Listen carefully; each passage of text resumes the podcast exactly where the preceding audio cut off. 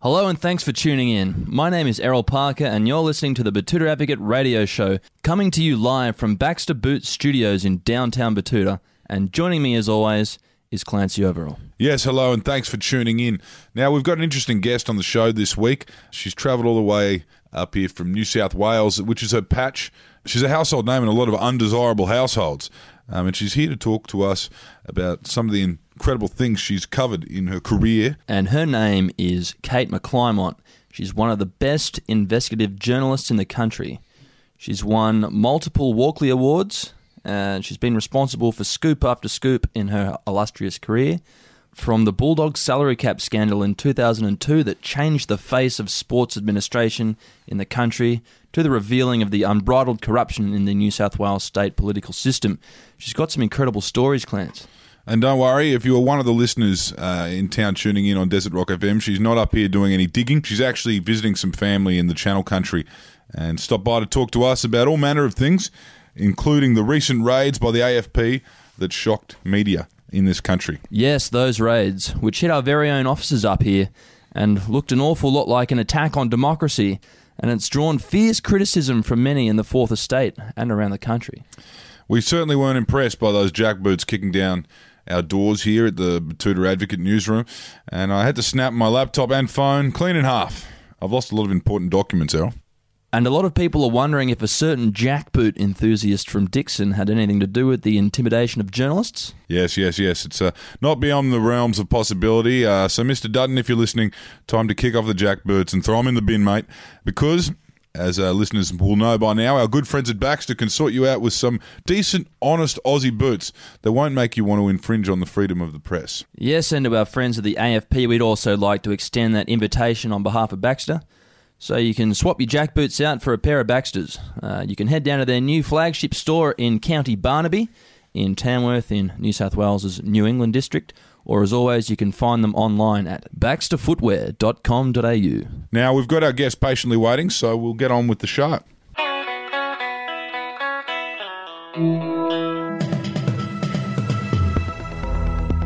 You're listening to Errol Parker and Clancy Overell, editors of the Betoota Advocate on Desert Rock FM.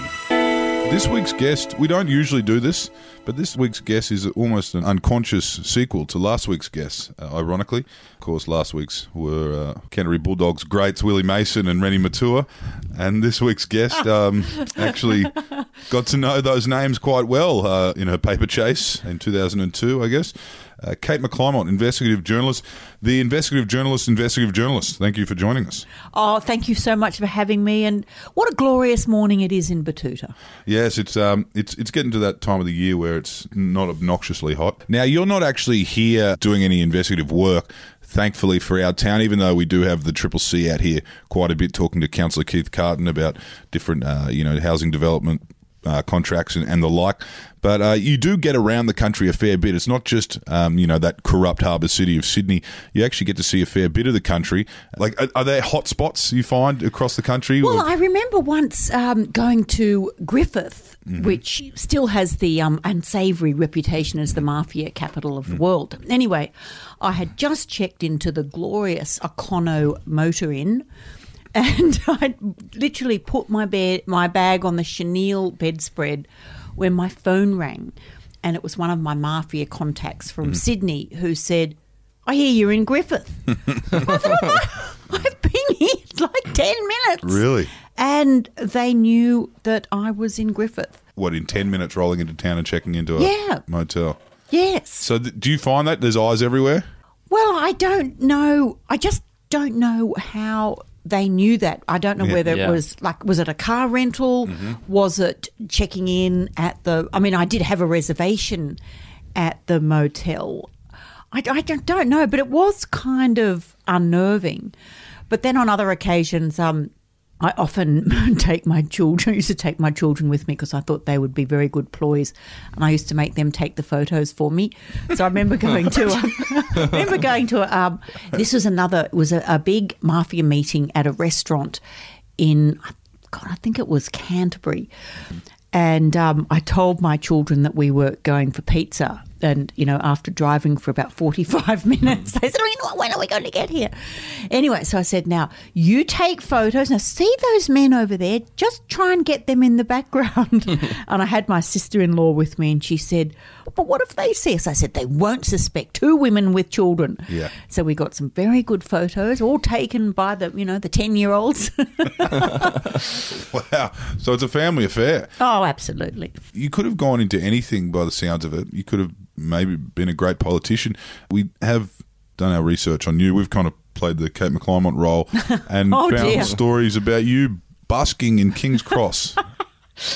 Oh, look, yes, this is when I was a university student, and I have absolutely no ability to sing, dance, do any kind of artistic interpretation, but I can talk. Yep. So uh, my busking booth was questions answered 40 cents, arguments 50 cents, and verbal abuse a dollar. And I used to make about seventeen dollars an hour, and that was, you know, like thirty years ago. So it mm. was it was a nice little a earner on a. Saturday night. much better Yes. than a hospitality gig, I Oh, guess. at much better. Now, verbal abuse was that you? That people paid you to abuse them, or I get they, they did. get to abuse you? No, no, certainly not. that would be an argument, and I'd have to pay extra. so, no, what would happen was invariably. Men would come along and pay me a dollar to abuse their girlfriends. Oh, right. So I would abuse the girlfriend for having such shockingly poor taste in a boyfriend Oh, right. that he could possibly do this. But I mean, how low is that? Hmm. But when people did want to, you know, put their two cents worth in, I'd say, look, Yep. if, if you want to argue about it, you have to put in 50 cents. So, it, you know, you can earn a bit on the side, so to speak. So, so that was King's Cross in the yes. like right back in the day. Uh, Pre lockouts. Porky's, Porky's Love Yeah. Machine, the Bada Bing. so I guess it's changed a bit since then, hasn't it? I mean, like, Oh, um, look, it's dead. do you ever walk through it now and just kind of wish it was back to Oh, absolutely. how it was, or is it nice? And I clean remember, um, I and remember bedded? going to meet contacts in King's Cross, and you'd go to the cafes, and you'd go to put sugar in your coffee, and you'd notice the sugar was falling through because they drilled holes in their teaspoons so people couldn't steal them to use them to shoot, Shoot up. up. All right. So yeah, so it was.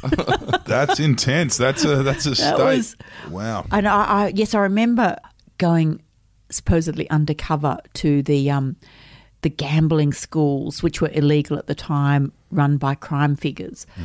And you know, in Parliament, they'd say there is there's no such thing as these things. And then I managed to persuade the Herald to give me twenty bucks expenses to go and Have a punt. and gamble. You know, in the um, you know the the two up schools that were there. So look, a blind eye was turned completely to illegality. But one of the other things when I first started at the Herald. This is when the Herald had a massive empire, and we had the Northern Herald and we had the Eastern Herald, which was a weekly insert into the main paper. Anyway, so I was given the job. I had to be the society reporter for the Eastern Herald, which was so dire because, you know, the same week seeing the same people, you know, you know, air kissing at functions. So I decided that look, we needed to get a little bit further afield. So one night we went to the, I think it was the Wednesday night dogs at Wenty Park. Yeah, yeah. And that's where, you know, the, the fashion in the fields was women wearing velour matching tracky dacks at the dogs, and the men had their best, you know, flanny shirts on. Yeah. But anyway, there was this one man there who had this sort of like dyed black hair all greased back and, and, and a suit at the dogs. Well, that's, anyway, that's that, that- sus. that- exa- that's Yeah. made him stand out. So I sort of followed him and I could see that he was winning all the time. So I started doing what he was doing. And it turned out he was Rex Jackson, Rex Buckets Jackson, the Minister for Racing. and then, as Minister for Prisons, he went to jail for accepting bribes to get prisoners out of jail early. So here he was, obviously getting tips on the Yeah. rigged races at the Wednesday night Wenty Park Dogs. So he obviously went down to Cooma, Uh, at the, uh, I think he was in Berrima actually. Right. yeah, which is now closed, isn't it? Yes, that- he was. Yeah. In fact, he was well known for making clocks while in Berrima Oh, really? jail. You could get a bucket clock, handcrafted by the former prisons minister. There wasn't really a care in the world then for a racing minister to be sitting at Wenny Park No. all evening, Oh, winning not. every bet he put No. on. Is that kind of how you fell into investigative journalism? You're just like, this is too easy? Well, then a couple of weeks later, I got my first death threat. All right. Um, because I decided that um, it would be good. There was a one of the major organised figures at the time was a guy called George Freeman, and um, there was a, a very famous photo taken in the member stand at the races with George Freeman, uh, Dr. Nick Paltos, who was um, head of emergency at Sydney Hospital, and Murray Farquhar, the chief stipendiary magistrate, um, both of whom, the latter two, both went to jail for Yeah. corruption in the end. But um, he was this George Freeman guy. Anyway, his his his wife's sister was getting married at Kincoppal Rose Bay, so that fell in the, the ballywick of um, the social writer at the Eastern Herald. So we went along to the wedding and we took photos. And I thought that I'd made a very witty joke about how the bridesmaids were wearing sequins, since that was the closest fashion accessory you could get to armor plating in the bridal party. And um, we also had a photo because George had come to the wedding with his bodyguard, who Yeah. was this gigantic lug of a man. And at the time uh, on TV was a, a famous British comedy series called Minder, which was about a small time crim and his minder, Tell. Hmm. Terry's nickname was. Anyway, and the theme song was I Could Be So Good for You. Anyhow, so the caption was George and his thug, and underneath was I Could Be So Good for You. Anyway, George didn't find this at all funny.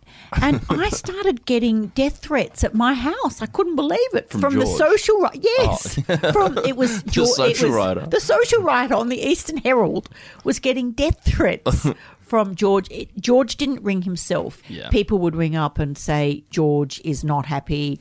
You know, George is this, George is that. In that moment, do you feel like maybe the biggest identity in, in uh, Sydney's organised crime kind of unwittingly invented Kate McClymont? Sort of, yes, yeah. exactly, exactly. and then you made life hard for his colleagues for, for years and years after the, that. the funny thing was because of my um, column as the social writer i got a job at the national times which was the big investigative paper and then it became the times on sunday and then it closed.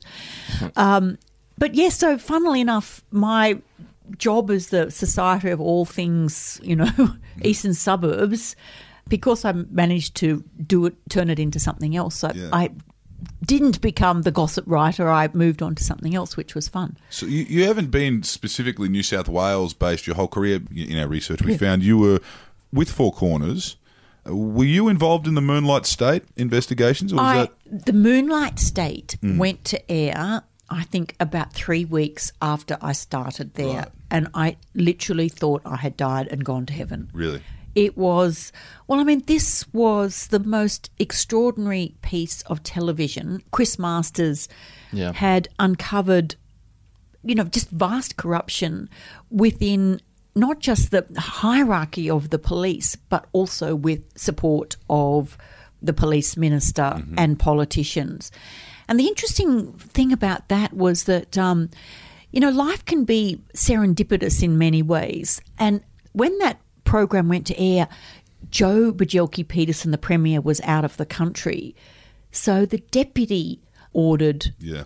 a, a, a royal commission. If Yeah. Joe had been there, he would have just killed. Yeah. He would have fed the chooks. Dead. He- He, would have fed, the Fed the chooks. chooks, yeah. So no, I did. Um, It was a perfect storm. it was a perfect storm. So anyway, as I was saying, I just thought this was wonderful. So I did quite a lot of stories with Paul Barry, Yep. and we did Alan Bond. I remember going to Perth and doing a guy called um, Laurie Connell, Last Resort Laurie, who ended up in jail for oh, I think it was, I can't remember what business atrocity he had done.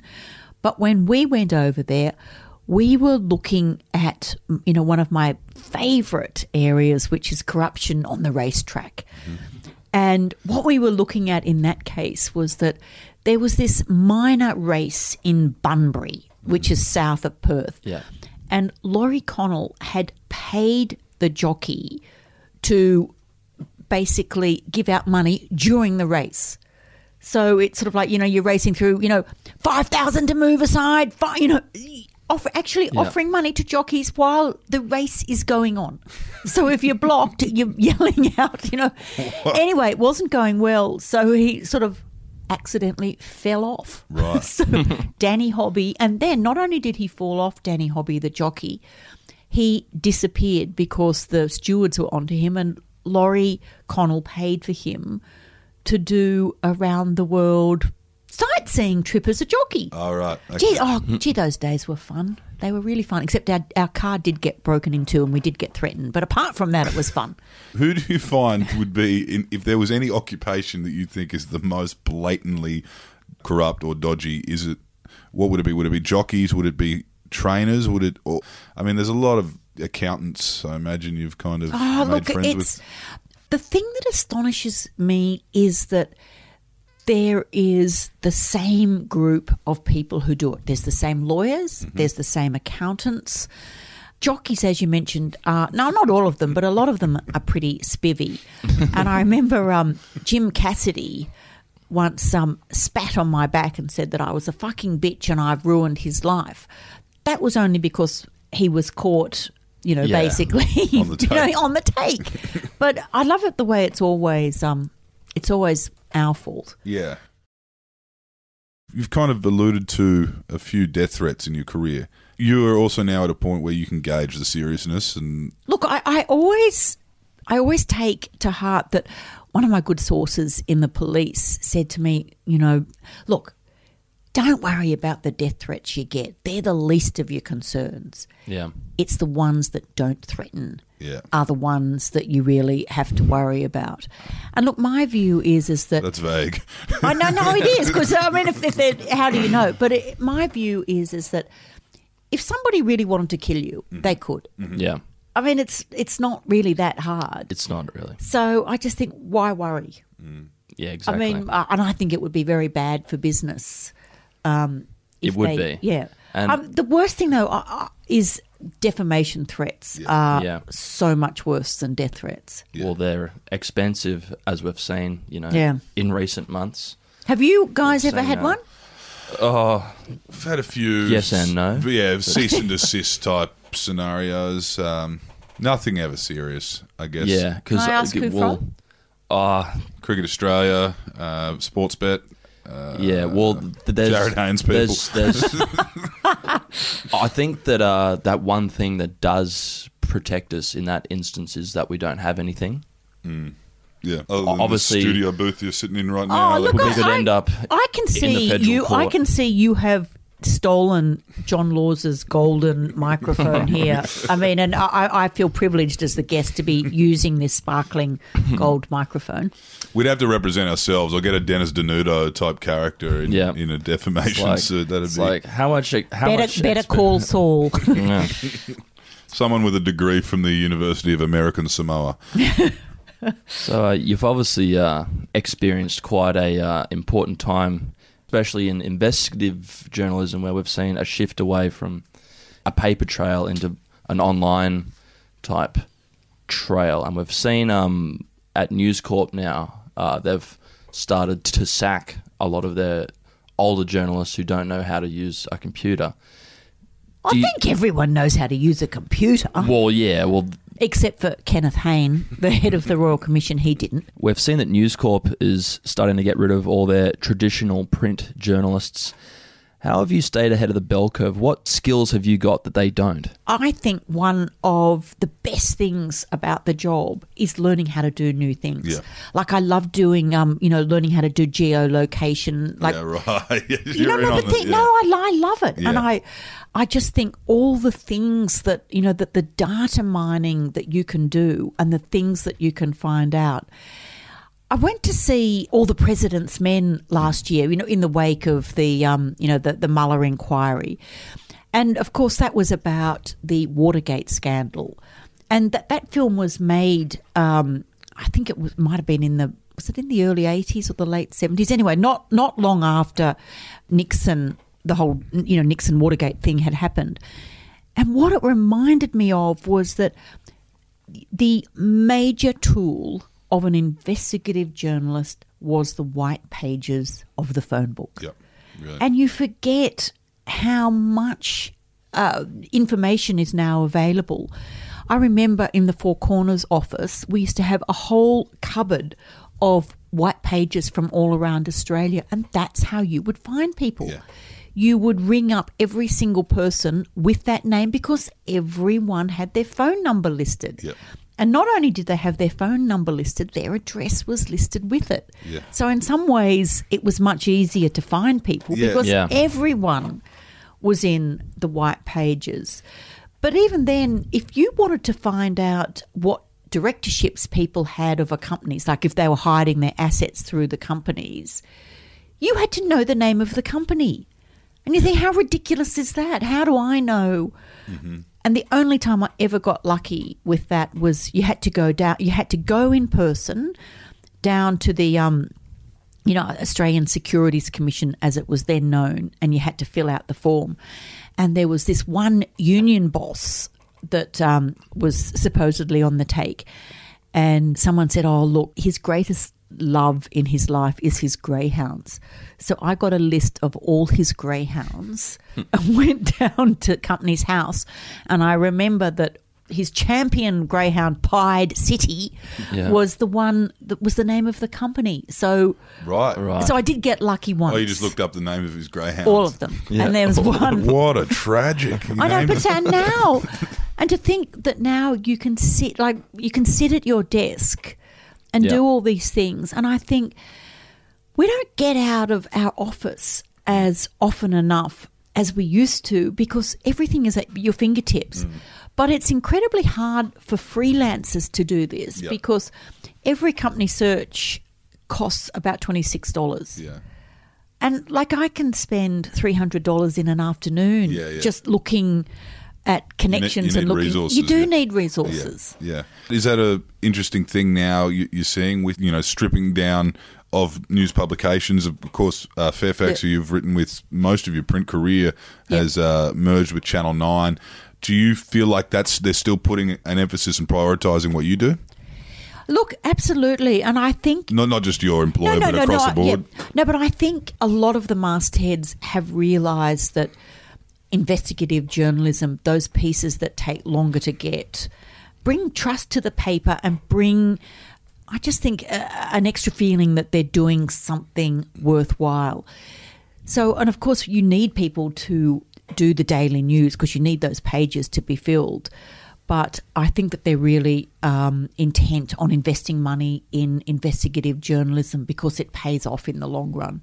Well, it's been about a year since the merger uh, between Fairfax and Nine. It's been longer than a year since the Fairfax strikes. How has the job changed in the merger? Absolutely not at all. Right. Apart from changing the name, it's fairly much business as usual. It, we might see a difference when we're actually in the same building Yep. because the Fairfax titles are all going to be housed in North Sydney. I think this is in 2020. So it'll be interesting to see whether that makes a change. You sharing But an office with Ben Fordham. Yeah, exactly. Uh, um, but look, having said that, we are on the same floor as the Fin Review Yep. and you know the Sun Herald, and there's always competition um, and separation between the titles. So I think if we've lived happily on the same floor. Yep. Um, I don't see how it will be any different. And also, I just think the synergies between television and print are different. So I would imagine that we'd still keep going much as we are now. You do Yeah. your thing, they do Yeah. their thing. Now, a lot of people that you've reported on have died over the years. I mean, we were saying If I like, killed them. yeah, yeah. Well, yeah, uh, uh, Well, it's kill or be killed. yeah. It's a, they've di- either died as a result of their trade, or um, you know, you're only a young gun when uh, Yeah. Moonlight State happened. Now that a lot of those people are dead, can you say things about them? Like, for example, if I were to ask you right now. if you think Sir Joh was in on the joke. Oh, go absolutely. Yeah. Do you reckon, Sir? Do you, so do you reckon most of that uh, Sir Joh government would have known what was happening with the syndication and the money and the bribes? Look, I don't know. Um, I don't know how widespread it was known because the more people know, the more they put out their hand.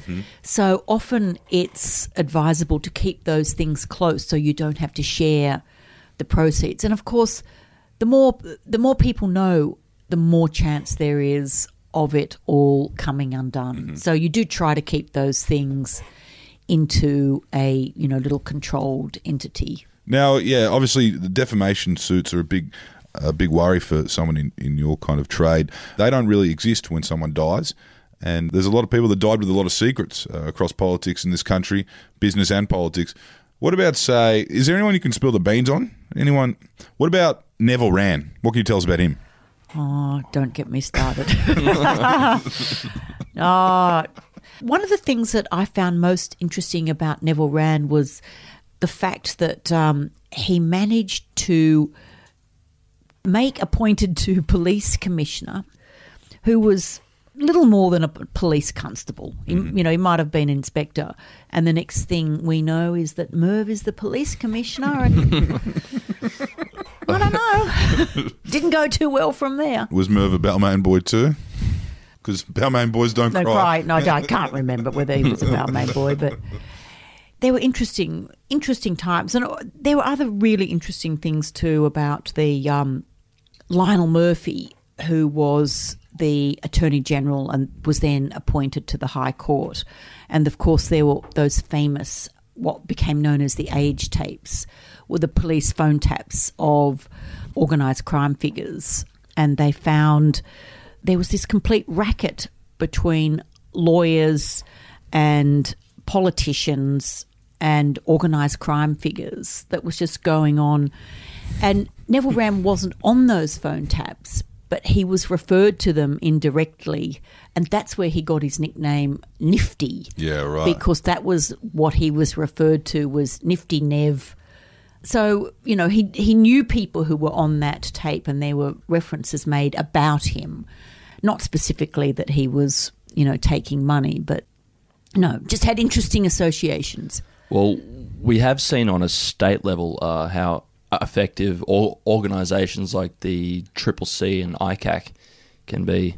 Do you think we'll ever see a federal ICAC, or is that a swamp that's just No, I think I think that we will see um, a federal ICAC as long as it's not the ludicrous model that the coalition currently have proposed. Right. No, no, I mean, no, it's it's silly. It has. tiger.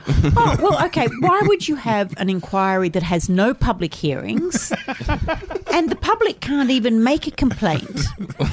So it's only people in the department who can make a complaint, and then they will only make a finding once they've got to the end of it. I mean, that's all behind closed doors. And I mean, the thing about you know corruption is that famous old saying that the best disinfectant against corruption is sunlight. Yeah. And I think a lot of people don't understand about the New South Wales Independent Commission Against Corruption. You know, um, a lot of the coalition claim it's a star chamber.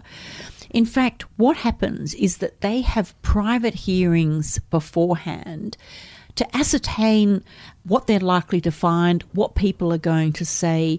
So it's only after that process has been gone through that they then go to a public hearing. So they already know what's going to be there. Yeah. So I think for people to say that, you know, all it does is ruin people's reputations, like that is just not true. Yeah.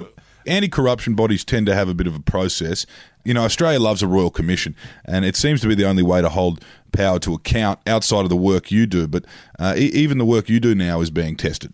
Can you tell us, as a journalist, are these AFP raids as scary as people are putting out there? Does it feel like they're trying to turn the newspapers of this country into toothless tigers as well? Look, it's hard to know what they're trying to do because the federal police or the New South Wales police or any police will not investigate unless there's a complainant. I mean, that's leaving aside things like, you know, murder or a, a crime such as that.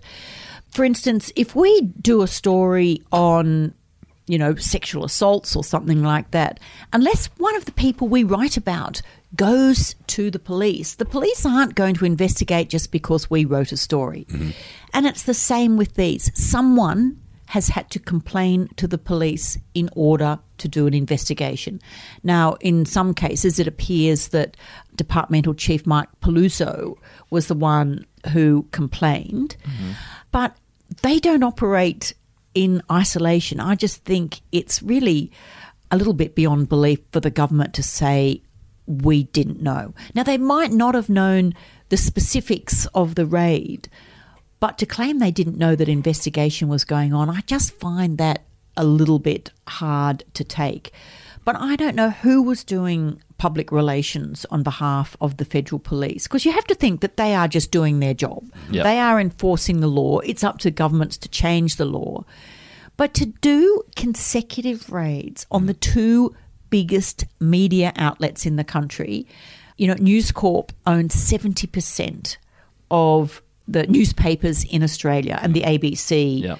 Uh, as well. Like to do those in separate days just provided a, a uniting front on behalf of the media because I wonder if the ABC had just been raided, rated. So I don't know whether news would have been quite so vocal. but um, socialists get raided every yeah. now and then. so I do think it was kind of a reverse masterstroke yeah. that the AFP did them in consecutive yeah. days. You, you think that was kind of let's like they were taking into account political spectrums. No, look, it, no, it could more have been just um, okay. Our two uh, digital guys who are good at downloading, they're available on these two days. It could be mm-hmm. as simple as that. Often, when you think that there's a major conspiracy, there actually isn't. But um, I just think it was very ill thought out mm. on their part to do these, you know, together. When do you think was the scariest time in your career to be a journalist? Um, oh, gee, I don't know. I, I do remember once um, the New South Wales police were coming to raid me. and they, they were rung up. They had to ring up from downstairs to get through security. And so then I just put all the files on somebody else's desk. So, so it was there was nothing there. Um, look, I don't know. It's, uh, no. just exactly. move it over. Yeah, just exactly. Just move it Where over. Where are the files? Where are the files? Oh, I don't know.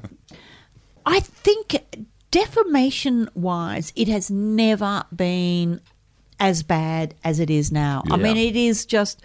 I've just had. I mean, I started off this year with five defamation cases, and I'm down now. I think just to two. One person who was suing um, for suggesting he was corrupt was then at the centre of a corruption inquiry by ICAC. So that right. was yes, gone. Yeah, okay. so, and then putting you on your toes. You've got to prove it quicker. I know it is, but and the thing is, is that in America, if you're a public person and you you can sue for defamation, but you have to prove that the publication or the journalist was malicious in that they not only were they wrong, but they knew that they were wrong and they were malicious mm-hmm. in the way that they went about it. Here it's the reverse. Yeah. And, you know, often when you do a story, I have to think to myself, okay, if I get sued, who among all my sources will step up and give evidence? And sometimes your sources, it would ruin their career mm-hmm. if yeah. they were outed. So, yeah you know if you get sued, they're not going to stand up. So, how do you prove what you're saying if your sources mm. won't come forward? It's, yeah, yes, I, it's really difficult. I suppose the first instance, like the one that really opened the floodgates here, would be hockey. You know, that was the Herald too, where they said, you know, it's the treasurer for sale. But in fact, what was interesting about that was. Um, I think that turned out to be not a good move by him in that he was successful and I think got a $250,000 payout on what do you call it the billboard what the the um the thing that leans against the the wall at the newsagent oh um, yeah um, um, yeah the pull up I know what you're talking about. Yes, whatever that Yeah. the promo at Yeah, yeah, the yeah. at the newsagents, and also on a tweet Yeah. That said, as you said, treasurer for sale. But in actual fact, he lost the rest of the case, which was the actual content of the story, which explained where this money came from. And because he lost that, he had to pay Fairfax's costs. Yeah. So in fact, Oh, well, he was the taxpayer had seriously well. no, I don't. I, actually, good question. Whether the government Yeah. had. Is it I treasurer think. Well, or- then, if that was the case, did he have to give the two hundred and fifty thousand he won back to the taxpayer? But anyway, look, he was. Um, he was seriously out of pocket Yeah, in that case in, in court costs. Yeah. Yeah, it is frustrating that you can just do that in Australia. Do you think, um, you know, this is still ongoing, but do you think that Geoffrey Rush one wouldn't have, wouldn't have stood up in America? Look, I, d- I don't know. Um, it might have been good if the if the Telegraph had not beaten it up. Yeah. I mean, the, their front page was fantastic. You know, King Lear was stunning. But if they had just done, but it, it was a slender story, and if Yeah. they had just put the story on page nine, you know, complaint received by Sydney Theatre Company, I think that they could have um, got away with it. But I just think that they got caught up in the whole Me Yep. Too thing and hadn't hadn't done They wanted to get the their, work. They wanted to get their drop. They wanted Yeah. their big fish. Yeah. yeah. Now, um, you've covered a lot of things in your career. There was, as we mentioned, Canterbury Bulldogs. Obeid. Uh, yeah, yeah. you spend a lot of time out in that part of Sydney anyway, don't you? Obeid, you stumbled across. it stumbled across me Yeah, really. Oh yeah. no, it was just that in funnily enough in 1999 two guys from Balgowlah in um, Sydney's northern suburbs contacted me and said that they'd had these this visit by these um, two Obeid boys saying, you know, could they have their contract? They had a contract. These people had a contract to manufacture street poles for the city of Sydney, and the Obeids wanted the contract. And they said, "Oh, we'll give you the Olympic contract." And they said, "Well, how are you going to do that?" And they said, "Our father is Eddie Obeid." They dropped that and they said, um, with this guy. they said, never heard of him. and quite frankly, I'd vaguely heard of him, but he was a backbencher. Who gives in up? state government. I know. So it was. So I did the story, and then more information started coming through, and then I basically spent the rest of my career looking at poor Eddie. And in fact, I remember his wife once saying to a whole lot of journalists, "What have we ever done to that woman? What have we ever done to her that she keeps writing about us?" and again, it's always it's always your fault. Yeah, yeah, Yeah. I mean, he was he was again very very flagrant. Well, it was very, him and Ian Macdonald too. Like, Yeah. he- Look, can I just say that um, both Eddie and Ian are facing trial. It's due to start in July. So I think it's probably better if we um, Yep. don't talk too much about them, just in case any prospective Yeah, for sure. juror might be listening. yeah, of Good course. call. Good call. We'll move on. Now, Even though they are my favourite people. there, there was just uh, one thing here that I thought was interesting. On the first week, he bought a property. Yeah, no, no. Parliament? He he no. He, I think he. This was he bought a property in Clovelly, and he brought. I think he bought that on. Oh, I don't know, like the Tuesday, and then on the Wednesday he's sworn into Parliament, and then he sells it, having owned it for one day, for double the price, and he sold it to the housing department. In his own name. Yeah, yeah. it's good. Oh, your job sounds very funny at times. Is it, do, you have, do you ever stumble across anything and laugh? So much, like all the time. All I mean, I, I mean, I think that's a thing I love about the job is that there's so much humor in it. And I've just um I've just finished doing a book on the murder of Michael McGurk. I know that doesn't sound funny, but the bungling efforts those guys went to to get a hitman were just so ridiculous. And in fact, they um so this guy called Hass who was supposedly he was the one that actually did the murder in the end, only because he couldn't find anyone to do Right. it. But he gave he gave fifteen thousand dollars to some you know, drug addled person who just got out of jail for kidnapping. And um, that was to get two handguns. You know, the, the person who'd sold him the gun said, Oh, I'm so sorry, but um, they were just about to be delivered by my courier but the police were chasing her, so she had to throw them out the window. I'm really sorry. Oh, right. 15 grand That's down. 15 grand. Then he, you know, pays more for this and more for that. And in fact, the, the, the drug addled loser used the money as a deposit on a house. so then he turns around and, um, and then his friend Lucky Gattellari says to, um, because he's got, a, and there's always, a, you know, more corrupt deals going on the side. So he said to, um, one of the Aboriginal elders that he had a corrupt deal going on with. He said, Look, surely you must know an Aboriginal who's terminally ill and about to die and who would like to do a hit. And you think, so you want a dying Aboriginal to be a murderer?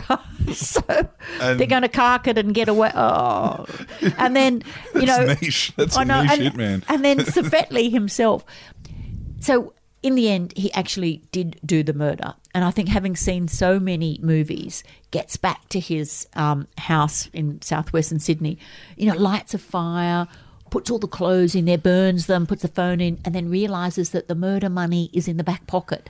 So then he burns his hands trying to get his clothes back out of the Well, bin. the money Because- he was paid Yeah. to do it. yes. Oh, It's- good. and you just think, oh no. So you do have, you know, like there are Yeah, there are people out there. there are people out there, and I mean Salim Mehajer. What's not to love Yeah. about? well, the media just Salim. just gives him so much oxygen. He he needs his own reality TV show. Uh, to be honest, I think it'd be a good place to keep him. Keep an eye on everything Salim's doing, Oh, keeping up with the Mehajers. That's a good name. Now, when we talk about that corruption of Sir Joh era Queensland, that was kind of more of a bush thing when you kind of had all these cowboys and this new Queensland kind of, uh, and a lot of it came from the bush. You know, you had those Hinze and you had those Kingaroy, Sir Joh, and you had people from all around the place. In New South Wales, it feels like it's a Sydney thing. Is there something about Sydney? You know, it's always been. John Birmingham wrote in that book Leviathan, where it's kind of like it's just this city. There's something from the start to like from settlement to where we're at now. It's always been ex rugby league players involved, ex cops involved, cafe owner from Bondi's involved, and it's just Look, I think it, it's that. It's it's like that because there's money to be made and lots of it. You know, the reason why it's been Sydney for so long is about our obsession with property and getting ahead, and um, that's where the money is to be made. And you know, I think that the most corrupt institution is local government. Oh hell Because, yeah! uh, oh, you know, like you can buy Yeah, uh, you know, give somebody a second-hand. Honda Civic and get four extra, Yeah. you know, stories on your building. Yeah. And I think that's where they really need to stamp out Yeah. Mm. the Right. corruption. who poisoned this tree? Oh, no one Oh. knows. No, funny that. it does go to the top sometimes. Do you think there's a lot of blinkers put on in in for, for example, when you look at something like uh, current New South Wales government or the current Queensland government, when you look when you look at people who hold power to account over the years, there's always a backstory. I'm not sure if you grew up in a kind of congregation that was always, you know, Bob Hawke style. You know, if you No, were on a farm outside of Orange. yeah, there's, wh- wh- where's your moral compass set? Like, how do you know? Because there's stuff we see in the news every day, and sometimes journalists don't even report on it. Sometimes it's just released by government agencies. You're looking at kind of Peter Dutton with the childcare stuff, or you're looking at Sam Dastyari with the China stuff. When do you decide it's time to actually report on? Because there's so much grey in the even in the very Well, top. and it's not too that there's so much grey. There is like so much going on, and we are inundated with people, with information, with stories, with examples. And you know, sometimes you feel really bad saying, "Look, I'm sorry, I just can't mm. do that." And I think you do you develop a feel for what's might be good, but sometimes there's just not the the evidence there. You know it's there, but how are you going to prove it? Mm-hmm. Or someone tells you something, and they say, "I know for a fact that X has taken money," and they probably do know for a fact, but that's not enough. Mm-hmm. Like we almost have to do things to the standard that well, again, if you're sued, it will stand up. So you have to prove on the balance of probabilities that what you're saying is true. And you have to have supporting documents, mm-hmm. or you have to have somebody prepared to go into the witness box. I think people think we just run things, you know, willy nilly without having gone through everything. But, you know, on the eve of you know, running a major story, you don't feel elation. You just feel absolutely ill. You know, have mm. I got everything? Have yeah. I checked everything? Yeah. Because the stakes are really high. And, you know, you don't want to be in a defamation yeah. suit. No. So what you're saying is there's no you're not out to get anyone, there's no character assassination. It's just when you're overwhelmed with stuff about something, you've got to write on it. Well, so sometimes you might just have a snippet of a story, and that's enough to mm. do something. And it's funny how you can do a single story. Like I did a story back in 2006 on this um, fraudster whose name was Matt Simons, who had fleeced Kambala parents of a total of $5 million. Anyway, just so. bounce between the. Uh, just bounce between families at a private school. Yep. Yep. Yeah, oh, well, no, he'd, he'd got money from them, yeah. you know, supposedly to do these investments. Yeah. And then um, earlier this year, I got contacted by a victim and I managed, so he's out of jail and I managed to find another six victims. so he's doing it. He's back. He's back.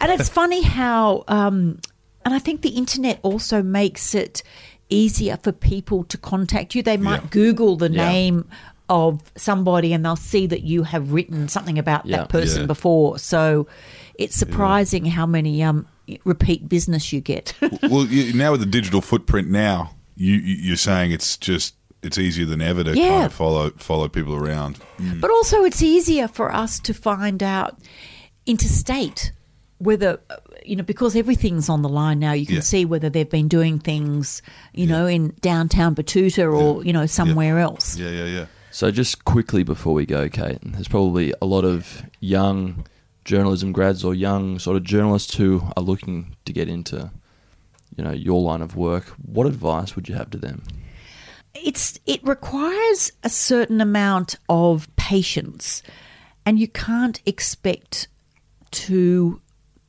just to have it all in your lap, it's really hard work. And also, I think it takes a while to build up, you know, both contacts and respect. Like, I think one of the most important things I tell people is just the importance of behaving ethically. Like, it doesn't matter if somebody is a criminal or a spiv in a shiny suit. If you give your word about something, or if they say something is off the record, you do have to respect them and behave ethically. And, you know, once you do that, I think that can be really helpful in the long run because people know that you are trustworthy. And it's a really important thing in an age where, you know, people are willing to cut corners or, you know, do things to get ahead.